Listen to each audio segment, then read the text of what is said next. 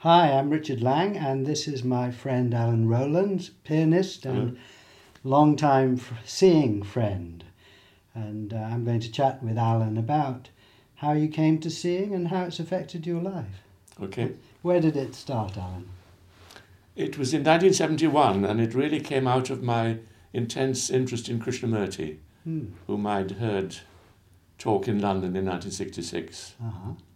seemingly by accident, although it was obviously a turning point in my life, because I was quite a troubled young man at that time. So you were searching for something. I there. certainly was, yes. And I thought I had never heard such wisdom and intelligence coming from a human being Hmm. in the whole of my life. And I became very involved in uh, the formation of Brockwood Park School in 1969 uh, and taught piano there. And was all that time deeply interested in what Krishnamurti had, had to say and what he was writing. And I went to every possible talk that he gave.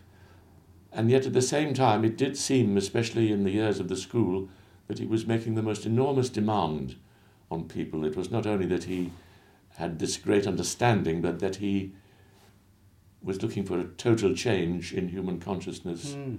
And I think everyone felt the sort of pressure and intensity and passion he put into that. He was, um, in some ways, a very, a very intense and Demanding. demanding person.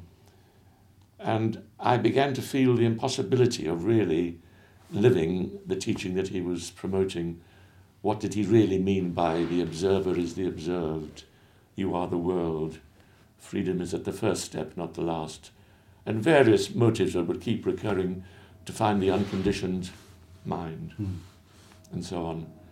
And in the Switzerland conferences in Saanen, where a number of us would talk about these things, it would seem that we would get to the very edge of that and yet not actually be able to take the final step. Frustrating. There was always a frustration about not really seeing. Fi- I mean, one felt all the time the need to see for oneself. And another factor was that there was U.G. Krishnamurti there too, who, if anything, even stepped up the voltage even further. So I would spend hours walking in the mountains trying to find out who was really looking. So what happened next? And then a delightful person called Pamela Lightbody lent me a book. She said, Alan, this is just the book for you. It would suit your temperament. It was called On Having No Head. Hmm. I'd never heard of the author, Douglas Harding. But I read the book and I was delighted with it from the very first. Hmm. I thought this is saying something important, although it said it with an extraordinary light touch. In fact, his humour was, I think, one of the most wonderful things about him. And um, although I wouldn't say that I totally got the point in a vivid first hand sense, to me it made intellectual sense, although to many people it sounds paradoxical to say one has no head. So I wrote to him. And uh, he telephoned me and said, You must come and see us in Nacton, in Suffolk. So uh, we arranged that, and he said, I will meet you, and I'll be at Ipswich Station, and I've got a white beard, you can't miss a white beard. And I remember that uh, on the day I didn't feel at all like going. I think I felt that something very important and possibly disturbing might happen, and I almost didn't go. Hmm. But I did go, and when I got to the platform at Ipswich, there was no white beard, but there were some ladies, two or th- two ladies, or sometimes I say it's three because I always get confused with the three ladies in the Magic Flute by Mozart, All right. who are agencies of a higher power, you know. but I think actually it was two, and I think you know who they were. Yes. Um, and they took me off in the car and harangued me unceasingly about seeing and how wonderful it was. Also, with the assumption that I had already got it for myself, which I hadn't. So I felt very sort of um, Harris. harassed and uh, uncomfortable, Hmm. as if it was assumed that I saw something which, in fact, I didn't see. And then I met Douglas, who was quite a majestic personality. And I remember before long he said, I think we must put Alan in the ritual paper back. And did so. and it scared me stiff. The tube, face to no The, the paper tube, yes. Yes. And I remember that it was a bit too large, and he had his hand under my chin, keeping it closed, and I was thinking, oh, what is he doing to me? What is this? is it some kind of hypnosis? Strange man. And uh, I, I didn't get it. Or at least I thought I didn't. But what happened was that when I tried to go to sleep that night, I couldn't, because I kept having that dream in which you feel that you're falling and you wake up just in time to save yourself. Mm. It happened over and over again. Mm. And I almost felt afraid to go to sleep, Mm. not knowing whether I'd be there Mm. when I woke up. and in the morning, one of these ladies brought me a cup of tea and went on about it again. I thought, well, really, she will not leave me alone, and I'm only half awake. And we had breakfast, and then, fortunately, somebody said, let's go for a walk. And I was so pleased to um, get out of the house because I'd felt this atmosphere somewhat oppressive. Mm.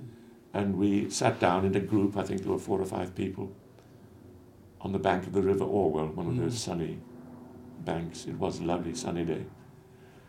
And this lady who wouldn't leave me alone started again and she said, Alan, you know, do look down at your body and see what see whether it really has got a head. You really haven't looked up to now.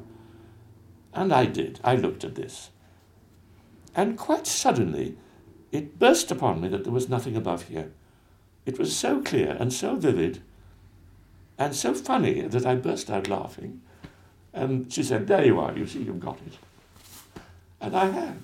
How wonderful. It was one of the most releasing moments of my whole life, I think, because f- at last I felt that I saw a fundamental truth about myself for myself, Yes. not under the influence of somebody, Yeah. not as a result of a teaching or a tradition Mm. or anything like that. Mm. And it's been clear ever since. So how has it affected you? and this is, Alan? now it's a jolly long time. That's 40 years I mean, and when I went back to the house, uh, people were already saying how different I was because I had been pretty shy and withdrawn, and already sharing this with people who were arriving later in the day. How has it affected my life? Well, first of all, I'm a very visual person, and there was there has always been quite a strong visual aspect this is hard to describe because, in a sense, nothing has changed, and yet there is a change. One thing I might say is that when I look around a room like this and see the objects, the chairs, the furniture, the flowers, the books, it all seems extraordinarily right. Everything is in its place. It's rather as though one were looking at a beautiful still life painting Mm. where although what you look at is perfectly commonplace, you suddenly realize the perfection or even miraculousness of what you see. And ha- why do you think that is in terms of looking from the emptiness? Well, I don't know. you don't know. It's just something I had noticed it a bit in my life before when one had particularly deep philosophical discussions, Mm. often late in the night, when suddenly there'd be a sense of quietness and silence in the room, and the very objects that one was looking at seemed to be speaking to one Mm. in that silence. Mm. And then out of doors, on buses, in traffic, it's, it sometimes seems to me as though I'm watching a very well rehearsed play. the traffic is moving, it's coming and going, and the people are walking to the left and walking to the right and interacting. It's like watching a stage in action of something which has been exquisitely rehearsed right down to the last detail. It's all absolutely right as it is, and you just watch it. And you're watching out of this emptiness. And it just takes place. And there's a sense of absolute perfection.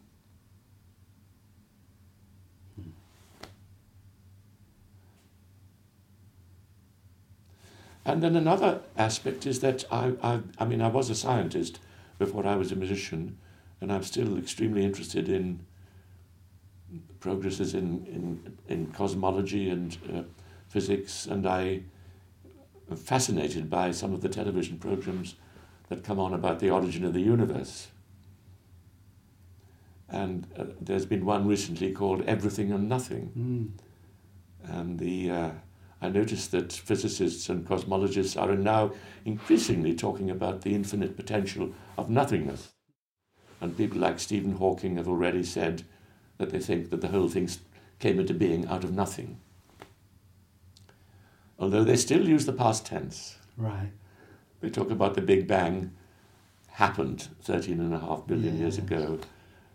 And I feel that this, the seeing that we're discussing, headless seeing,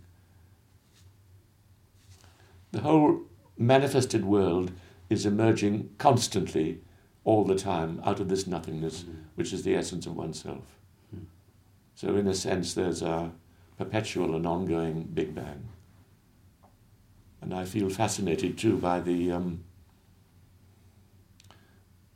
the sense that the fundamental factor of the universe is not matter but consciousness. Mm. Consciousness in the sense of awareness. Mm. And that that's is not an emergent quality coming about over eons of time through evolutionary change, but the, the most fundamental property of the universe from which everything else manifests. Seeing has obviously thrilled you and inspired you and Yes, touched you very deeply.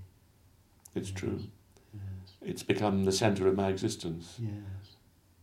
And again, language is deceptive. I mean, one says my existence or my awareness, but it's not. No. There is no personality or person um, attached.